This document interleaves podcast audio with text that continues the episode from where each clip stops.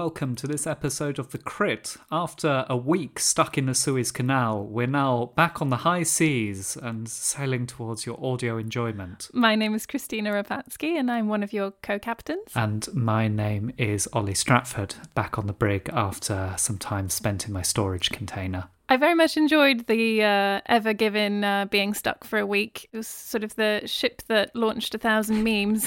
But I'm also kind of glad that it's now uh, unstuck so that we can uh, all get on with our lives again and talk about other things. Yeah, it was remarkable. I think it's the jolliest I've ever seen the collapse of global commerce be. Like, it was an extraordinary amount, wasn't it? It's, I saw a statistic saying it's about 10 billion in trade every day. Yeah. That Yeah. the, the clogged canal was causing. And just seeing some of the like aerial maps of how other ships had to reroute was extraordinary the Cape of Good Hope back in the Yeah. news. After 150 years. We're back, baby. you all said you could do without me. Well, I'm back. and more dangerous than ever. no, it's been it's been an extraordinary week in canal and shipping news. I was actually going to um, peel back the curtain a little bit. I don't know if readers of Disegno, the journal we put out, will know this, but we actually nearly covered the Suez Canal once. It was a couple of years ago when it was being widened, when they did that big program, clearly not widened enough. But we, we came very close. We had a photographer who really wanted to go and document it all, which would have been great if it could have happened. What scuppered it? I can't remember. Why didn't we do it? I think it was expense in the end. Hmm. Because obviously, as shown by the Ever Given, you kind of want to shoot it from the air. so I think we needed like a helicopter and things like that. And I don't know if listeners are familiar with the economic models of independent publishing, but hiring a helicopter is um, maybe slightly beyond our means. yeah, I think we were. I think we were trying to put together presentations to like the canal operator to persuade them why they should fund this uh, this project and why it would be great for them to have all this imagery of the canal being widened in a in a design journal. Now they get all of the internet's memes instead.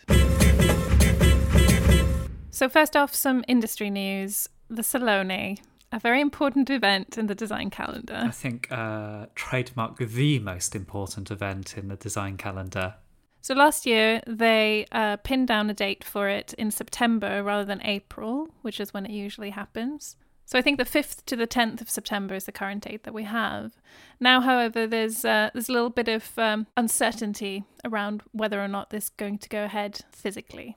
Yeah, which is not surprising because Italy has obviously suffered a lot under coronavirus. I think in the statistics it's it's only behind the UK, right? Mm. And obviously a third wave is now kicking in on the continent. So, I mean, September feels a way off, but it must be very difficult to plan whether this is actually going to be feasible. So I think the organisers have revealed that they have a sort of digital version of the event Right. planned. I think that seems sensible because you know, going forward, hundreds of thousands of people go to these events. I think Salone has is it around three hundred thousand visitors normally, Yeah.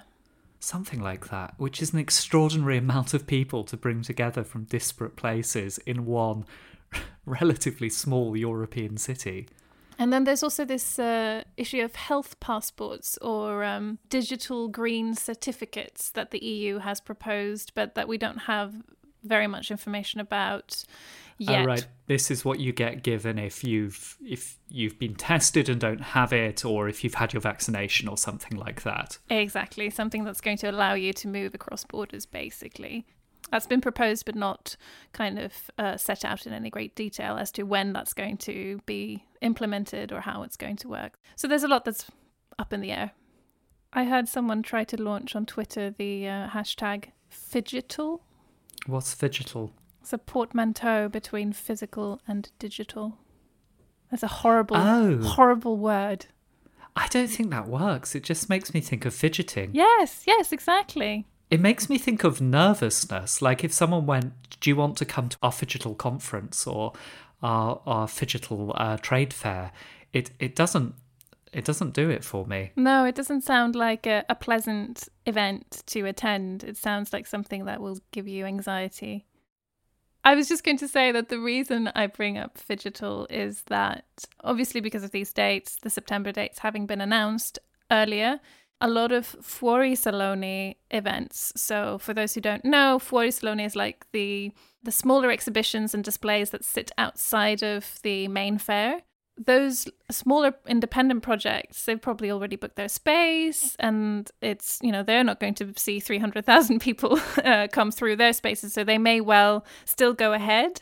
And so we might have this kind of hybrid fair potentially where there could still be physical displays to look at around the city just not the huge uh, commercial fair. I wonder if that Phygital idea, though, will become the norm moving forward. Because I would have thought that lots of brands, even knowing that Salone was announced to take place in September, would have been nervous about booking spaces or planning things for that festival. Um, mm. it, it's a lot to invest if you're not entirely certain it's going to happen and if you're going to get audiences there. And that's going to stay the same for a while. I mean, even as the vaccine programs kick in, presumably there's still going to be a long period where these vast trade fairs aren't happening in the way that they used to. I think you're absolutely right. Let's just not call them phygital. So, our second story of the day is good news for fans of codebreakers, mathematics, and the development of computers everywhere. This is the news that Alan Turing, uh, the British scientist, has been selected as the figure to appear on the reverse of the new £50 polymer note. It's a very handsome note indeed. It's just been unveiled and uh, it features a number of things. Not only a picture of Turing, portrait of him taken in 1951, but some details relating to his life and work. What have we got on there? So there's a mathematical table from one of Turing's most famous academic papers that he published in the 30s, and that paper was called On Computable Numbers with an application to the Entscheidungsproblem. What is the Entscheidungsproblem? I don't know. but Entscheidung means decision in German. So maybe it's something to do with like binaries. Yeah. That is my that's my guess. It also has some other cryptic things like Turing's birth year in binary code. Oh, uh, that's nice. That's a nice yeah, touch. a sort of ticker tape representation. And it's got a quote from him. This is only a foretaste of what is to come and only a shadow of what is going to be, which he gave in an interview with the Times in 1949. I suppose pointing to his his legacy, his his extraordinary legacy in computing. So, for anyone who doesn't know Alan Turing, he was a really influential figure in the development of computers in the 20th century. He developed the Turing machine and uh, the Turing test and things like that. So, hugely influential in that realm and also a massive practical impact. He was one of the codebreakers working at Bletchley Park uh, during the Second World War and he was influential in cracking the codes to the Enigma machine. The German military messaging machine. So, um, yeah, hugely influential, not really recognized for that influence in his lifetime, really. Turing was also gay and he was treated horrifically for it. He was arrested in 1952, I think. And that was uh, quite a while still until homosexuality was legalized in the United Kingdom, which happened in 1967. So this feels like a significant moment as well for LGBTQ rights and visibility. Yeah, it's hugely important. So the the other notes in the UK currency, you have the Churchill five pound, the Jane Austen ten pound, and the Turner twenty pound. And Turing's addition to that, I think he's the first LGBTQ plus person to appear on those notes. Uh, so that's hugely influential. And I think also banknotes are such a symbol, in a sense, of the nation. And at the moment, there's a huge amount of debate around Winston Churchill, obviously, and some of his legacy and some of the more problematic elements of that. But he's seen as very emblematic of the UK and of the UK state. So to have someone featured on the £50 note who was very publicly and clearly let down by the state. I mean, Turing was chemically castrated by the state for the avoidance of doubt. Mm. Um, that that is quite significant, I think. He he chose that over prison. He did, he? and two years later, he took his own life. Yeah. Um, uh, cyanide poisoning.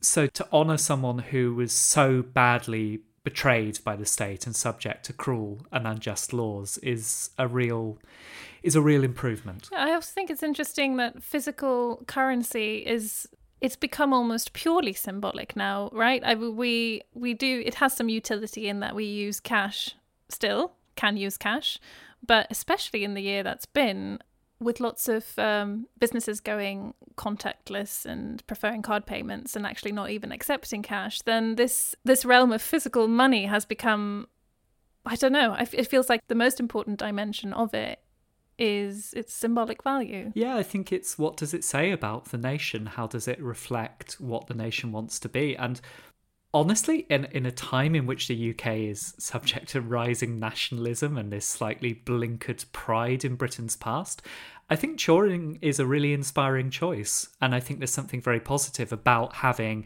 him given his story on that note. So, the last really kind of high profile new note was the Jane Austen note from I think five or six years ago, which the campaigner and journalist Caroline Criado Perez campaigned for successfully and um, she was a good choice. And i think nice in the area of having a writer when you think of britain lots of people i guess the mind immediately goes to shakespeare. So yeah. it was rather refreshing to have uh, jane austen on there. Really good yeah choice. really good choice. Uh, and i suppose there has been some talk about the 50 note also featuring a woman in the lead up to this. It's maybe worth saying that turing as you said, worked at Bletchley Park, and Bletchley Park was was the sort of code code breaking and intelligence secret central during the Second World War. For those who aren't familiar with it, and it's noteworthy that about seventy five percent of staff there were women.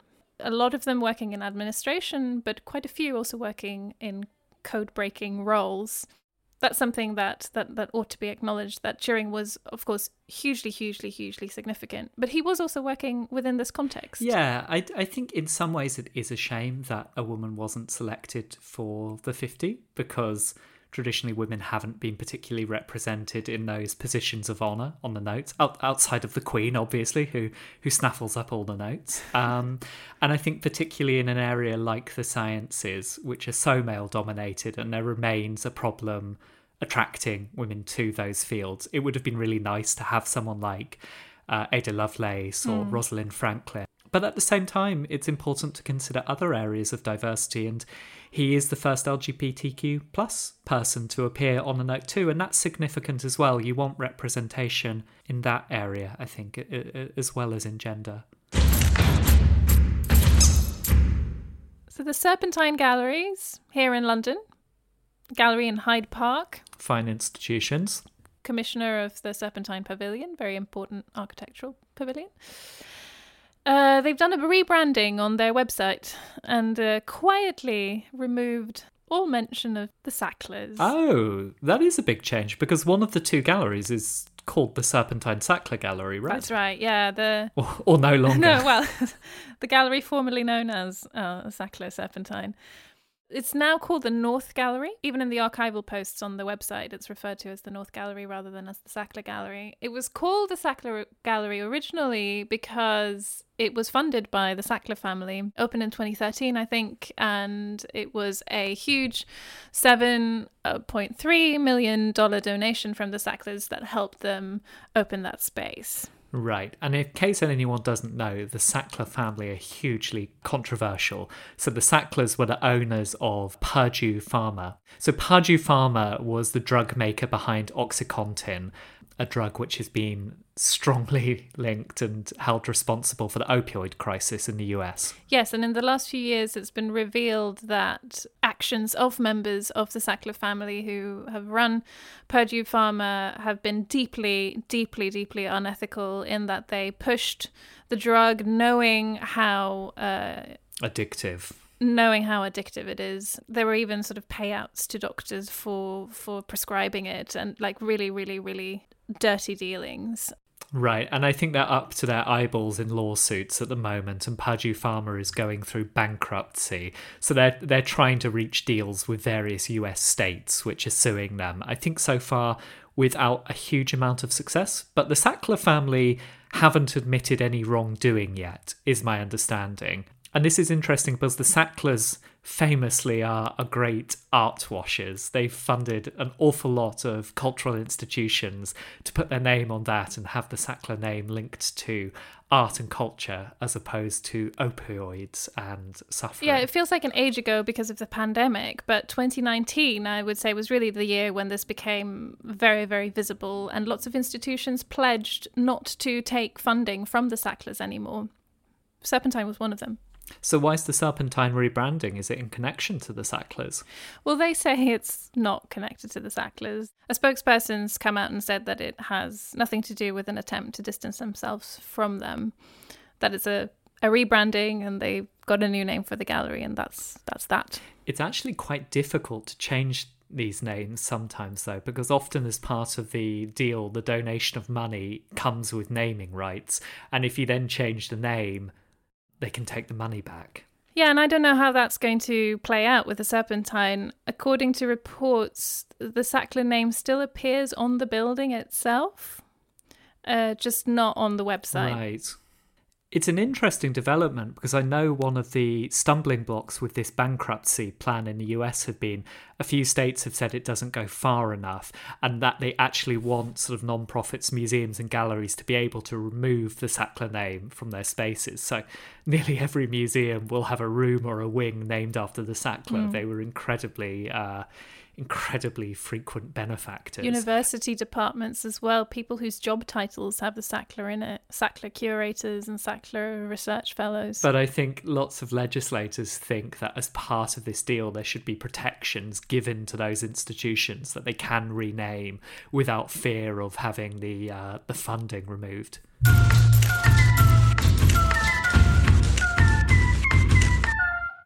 Kristina, what does Satan put on the end of his dainty hoofs when he goes outside? Um, Satan shoes. Well, of course, obviously, to keep his hoofs in good working order. Uh, finally, this week we've been given a little insight into what kicks the Dark Lord likes. Oh, this is uh, this, these are the Nikes that aren't really Nikes. They're by a brand called MSCHF. Mischief. Mischief. They leave all the vowels out. They leave all the vowels out, which is something I thought we stopped doing in 2010, but um, mischief, mischief by satanic appointment to his dark majesty. So, this is a Brooklyn based company that's been described by the New York Times as quirky. and they have put out a quirky, quirky pair of shoes called the Satan shoes. And they're trainers that are actually made by Nike. And uh, they've added some uh, some human blood to the sole as an S O L E. They have, yeah. They've taken blood from members of the team and worked it into the sole, and then they've sort of customized these Nikes. So they're Nike Air Max 97s, but they've been heavily modded, both with like usual little tweaks like um, new detailing and things like that, and also by putting blood in the sole. Can I ask, do you like the trainers? No, not particularly. do you like the Satan shoes? I don't like them either. I think they're really stupid. But the project they're a part of, I do kind of like. So they're a collaboration with the musician mm-hmm. Lil Nas X. And they've been put together uh, to come out as merchandise for his uh, his new song and music video, Montero, Call Me By Your Name. Mm. This is the music video where he gives the, the devil a lap dance. He does. I watched it. Uh, I watched it ahead of the podcast, and I really liked it. Actually, it's unbelievably camp. It's very, very camp and fun and high, sort of ludicrous sci-fi production values. And then has uh, Nas descending to the underworld on a stripper's pole. Yes, yes, exactly. And then uh, w- he walks right up to the Prince of Darkness himself in his thigh-high boots and uh, gives him a really good lap dance. I mean, I think it looks like a good lap dance. Satan doesn't look very pleased during it. He's sort of quite nonplussed for much of it. He looks unruffled by the experience. Yeah. Actually, I think he grabs Nas's buttocks at one point. Oh, really? Yeah, mm. I hmm. think he does start to get into it. Okay. Well, it's interesting because it's being sold as a collaboration between MSCHF and uh, Lil Nas X, but it's obviously working from a product that Nike has put out, and they've distanced themselves from this. Should, should add that they didn't distance themselves from the Jesus shoes, which MSCHF put out a little while back, which were imbued with holy water from the River Jordan. But the satanic ones were uh, were a step too far, and so they've actually I read this morning they've sued. Right. I mean, I I can understand that they don't want it connected to the brand, but I I'm sort of for it, I think, on the whole, because I do think the song has attracted a lot of venom on social media from right wing commentators who and Christian commentators who have issues with the use of satanic imagery. But from watching it, it's a lot about Nas's status as a gay man and accepting that and being proud of it and being upfront about his sexuality and celebrating that. And I mean, the worlds he works in, rap and country music, are not exactly famous for their openness to widespread um, embrace of other than heteronormative uh, behaviors. Yeah. Yeah exactly. So mm. I, I think the product itself is bad but i i quite like it it's he's clearly not a devil worshipper. That, that's not the point. I don't know i watched the video. He I think he clearly is a devil worshipper. Well, he snaps the devil's neck at the end of it. He defeats. Oh, um, that's true. He defeats the devil like uh, like Jesus in the desert. Yeah. Jesus didn't snap his neck. He did it in other ways, but you work with what you've got. But it's basically the same. Very yeah, similar. You're right. Now we want to finish off our news segment with some sad news, which is that Zeev Aram, the designer and retailer, founder of the Aram Gallery and the Aram store, has passed away. Yeah, it's very sad news because Zeev Aram is, is one of those lions and giants of 20th century British design. He played a huge role in bringing Italian design to the UK, people like Castiglione, also uh, Breuer, for instance, and the Bauhaus the Aram store when he opened in the 60s in uh, West London was one of the first places doing this. When when that opened, Britain had sort of come around to the idea of modernist architecture. And it's sort of come around to the idea of uh, modernist product design as well. But interior design and furniture was still sort of lagging behind a little bit. And there really weren't that many places where you could buy modern furniture or what we would think of as modern and modernist furniture. No, completely. Zeev Aram was one of the people who really changed that and introduced that new, more modern aesthetic to the home. I think, along with Terence Conran, for instance, who sadly passed last year as well. Um, Zeev was a real, a real symbol of that uh, opening up of the of British retail to design and what it could be in the home. When he opened his first shop in uh, in the King's Road, which is where it was all happening in the 1960s in London. Uh, people were kind of horrified because he had a, a, a, an all glass display and it was just steel and tubular steel furniture in there, and people hadn't seen anything like it. But he quickly found himself a number of quite high profile clients and uh, you know you had like vogue photographers would go in there david hockney the painter would buy his furniture he painted furniture that he bought from aram in quite a number of portraits in addition to introducing the Bauhaus, some of the Bauhaus masters to British audiences and some Italian designers, like you mentioned. He also revived almost single handedly uh, the Irish designer Eileen Gray and her designs, which is uh, something that he when he was looking back at his career in an interview, he said that, that that was one of his greatest achievements. Yeah, and I think his work with Gray is quite emblematic of the man because a lot of people who are so associated with a particular era in design become very stuck there. And Zeev Aram is very emblematic of the 60s, both through his retail and his own design work. But he was someone who adapted and changed with design, and a lot of younger designers mm. in the 90s and 2000s would credit Zeev Aram and particularly the work he did with with Aram Gallery as offering them a space to show off their work and to show off some cutting edge contemporary material experimentation. So he w- he wasn't really a man I think who who got stuck in the past or that era he introduced himself in. No, absolutely. I think he moved from Chelsea in the late 70s when rents got too high and relocated to Covent Garden. And it was in the early 2000s, I think, that the Drury Lane site, uh, which is where the Aram store still is today, that he moved in there. And yeah, the Aram Gallery, on the top floor. You had to go up all those stairs uh, to see these great exhibitions with young designers' works and uh, emerging emerging talent that he would, uh, I think, personally go around to degree shows and look for and invite to to display their work there. So some some really significant contemporary designers have had their first shows in the in the Aram Gallery also. Yeah, I think he'll he's someone who will be very much missed and who leaves a huge legacy behind him. Um, and all of our sympathies go to um, his wife Liz and their children Deborah, Karen, and Daniel. Um, Daniel at the moment uh, runs Aram and uh, continues that. So our thoughts are with all of the family.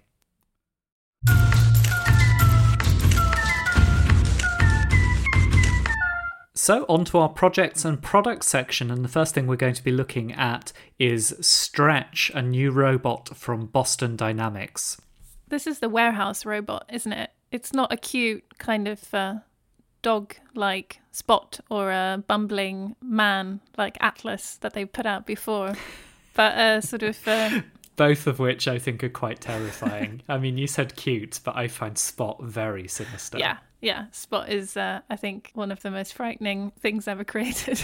but yeah, Stretch is Stretch is a sort of plinth on wheels with a big robotic arm, and the idea is it can move around a warehouse and fit in around uh, people working there and uh, use this arm to move boxes around, basically. And the arm has a suction pad, doesn't it? It it kind of goes and uh, yeah, yeah, like, like an, an octopus. octopus, but it can only really grab onto flat surfaces.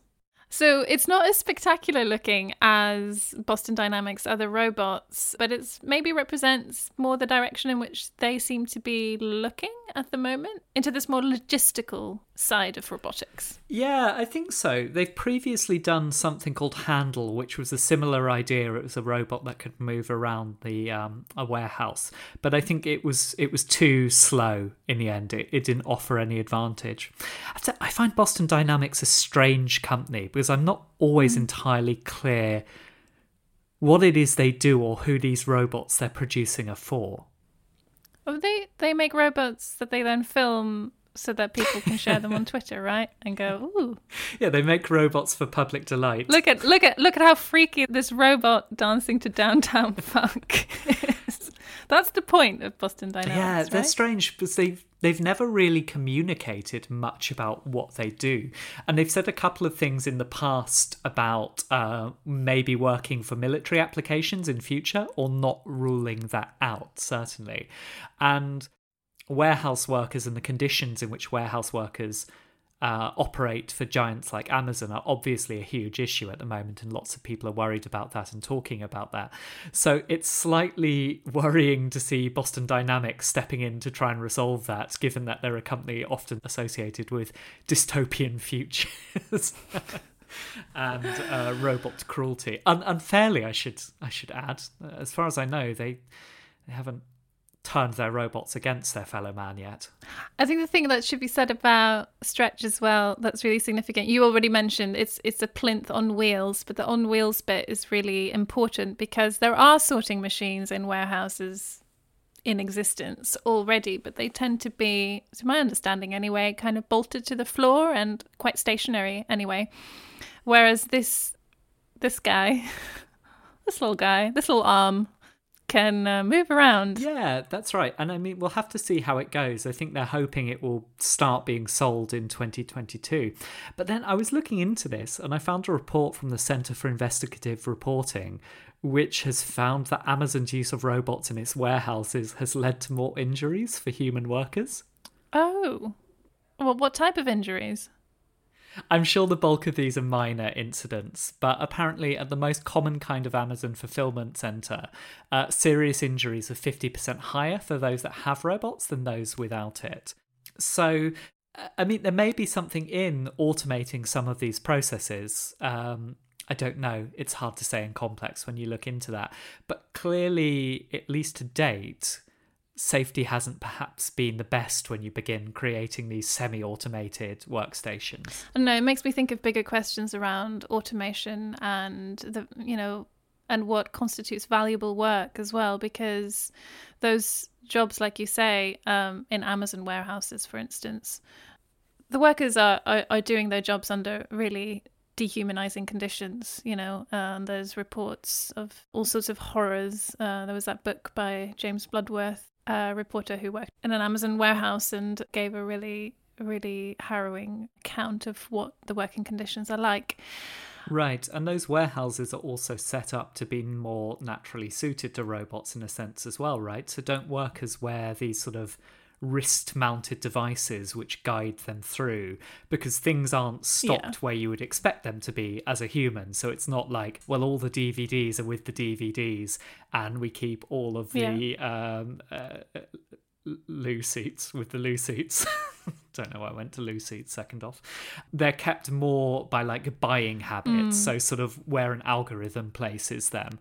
So to actually find your way through, I think workers need to use one of these devices. So it's um, sort of robot assisted already. the device also monitors them and that's you know and and treats them like a robot basically that has certain certain targets that it needs to fulfill in a day. Anyway it's all so, so, so there's a sense in which those jobs could be made better by amazon and by the recruitment companies that recruit workers for the warehouses. That's one way of making that situation better. But then there's also this potential for these jobs to be completely automated. And uh, in a way horrible dehumanizing job taken over by a robot i feel like could be a good thing it's just then the, the big societal question that uh, is thrown up by that is what you know what will people do for work Service the robots, I suppose. change the suction pads Put the oil in. Anyway, that's Stretch uh, on the market in 2022. Right, and then on to uh, a slightly more traditional piece of uh, furniture design. Normann Copenhagen, Copenhagen based furniture retailer, the clue's in the name. Um, they put out a stool called the Bit. Yeah, this is a piece by designer Simon Legald, and it's it's quite attractive. It's uh, a stool which looks a bit like a cider press. I think it's a very simple Oh, form. That's a nice analogy. Yeah, but it's made from recycled plastic, and it has a very distinctive aesthetic. Yeah, yeah. This recycled plastic means that it's um, kind of flecked and has this terrazzo-like quality to it. And uh, yeah, I think it looks it looks really nice and very multi-purpose. Like it could be a coffee table and a stool and a you know flower stand uh, or anything you you want it to be really in your living room. Yeah.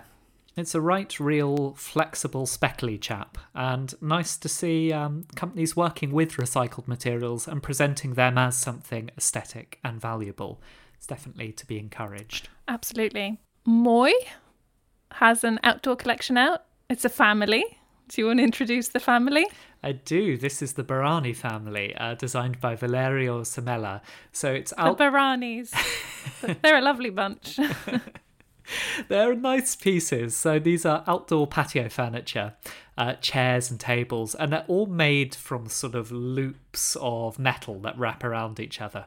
And what's quite sweet is a Barani is apparently a type of flip in certain sports. It's an aerial maneuver, uh, a front flip and a 180 degree turn. And I just thought that was quite a nice inspiration for a collection to have a particular movement or something from sports and athletics. Because normally when we hear about designers' inspirations, they're more things from nature, like, oh, I saw the most fabulous leaf and I've had to make it into a storage system. or, um, uh, well, the power of the Jaguar is what has informed the design of this chair. it was quite nice to have a movement and a, and a, and a slightly different type of I inspiration. think Moooi is a company that's known for its whimsy and really embracing that. And I think this is in keeping with it. It's interesting you said that thing about nature because it, this made me think about a Jugendstil. I didn't I didn't actually know about the flip, but you know, it made me think about that Art Nouveau Jugendstil era of sort of sinuous sinuous shapes and Yeah, um, tendrils wrapping around each other. yeah, exactly. But there you go. It's all in the eye of the beholder. It makes me think of Marcel Proust sat in one under a blanket, uh, having a digestif. A little Madeleine. Next thing we're going to look at is the reflection range. Um, the first in uh, apparently a trio of collaborations between the New York designer David Weeks and the London based lighting brand Tala. Yeah, Tala, kind of known for reinventing the light bulb, really. They've produced this little collection called Reflection with uh, with Weeks, and it's fa- it's very sweet. You've got the shape of the light bulb on these table lamps. And Tala shapes are often very exaggerated. So light bulbs are great big soft squares or kind of inverted pyramids, things like that. Very bulbous, satisfying shapes. Exactly. So the shape of that light bulb are then mirrored in the shape of the base, uh, which is in porcelain. So it looks like they're uh, they're reflected in a in a quiet lake or some such thing. They're they're very beautiful. Yeah, and I think it's interesting as well because these external design collaborations aren't something that Tala is known for. Actually, I think this is the first one I've seen. Maybe there have been there has been an earlier one, but it's certainly not their They do a lot. it's not their bread and butter. Yeah. as a company, when they launched, I think around 2015, it was much more this in-house design and sort of technical development of LEDs. So it's curious to see them going down the route of these collaborations now. I believe they have a new CEO, so perhaps this is a sign of things to come. Finally, we want to talk about some ultra realistic vinyl flooring. This is an interesting one. So this is the vinyl flooring company uh, Tarkett, who have developed a new range which is called ID Inspiration. Yeah, they've managed to recreate different surfaces in an ultra realistic manner. So whether that's hardwood or marble or Rusted metal. yes, anything you want really. Moss. I don't know. I don't actually know if moss is an, an option, but that would be quite nice. Would be nice. I mean, the pictures, I have to say, I know it's it's surface only, but the pictures do look extraordinarily realistic. I don't know about the texture itself. No, and it's an interesting one because I think this sort of thing is very out of fashion and unusual within design. So much of contemporary design is based around this idea of truth to materials. If it's hmm. wood, make it look like wood type thing. Don't pretend, don't fake things. Whereas this is an entire collection based around this idea of illusion. So, what if you wanted the look of a stone floor but made of vinyl? Look, I have a lot of time for this truth to materials business. I think it results in some really nice products, but I think we all should appreciate that's a very vague thing. What does it mean to be true to a material? If vinyl can look like other materials, why is that not being true to the nature of vinyl, for instance? There's a degree of selection that goes on as to what is true to a material. So, for a design led brand or a brand that identifies as design led, it's more unusual to see this desire to play with artifice and camouflage and to celebrate that. Right, well, that's a wrap. I'm quite eager to go outside and enjoy the sun because spring has sprung in London after a very, very long winter. So uh, we're done here, I think. We're sailing off into the distance. It's been a pleasure to have you on board, and we will welcome you back in two weeks' time. Did you know where the Ever Given ship is going now? It's been cleared from the Suez Canal. I don't. It's being it's being towed to the Great Bitter Lake. Great lake of tears from all the consumers who haven't had their um, their gadgets arrive on time. Exactly. Now it's time for us to head off to the Great Bitter Lake of our own. No, we're going out in the sun. Speak for yourself. I'm gonna stay inside and just cry. All right. Well, um, while we go off and do uh, our own thing, you can get in touch with us on the crit at disegnomagazine.com if you want to send an email. And if you're on Twitter, you can reach us on at the crit design. Alternatively, if you're on Instagram, uh, you can reach us on at the crit podcast. We'll see you in two weeks' time. Enjoy the sun.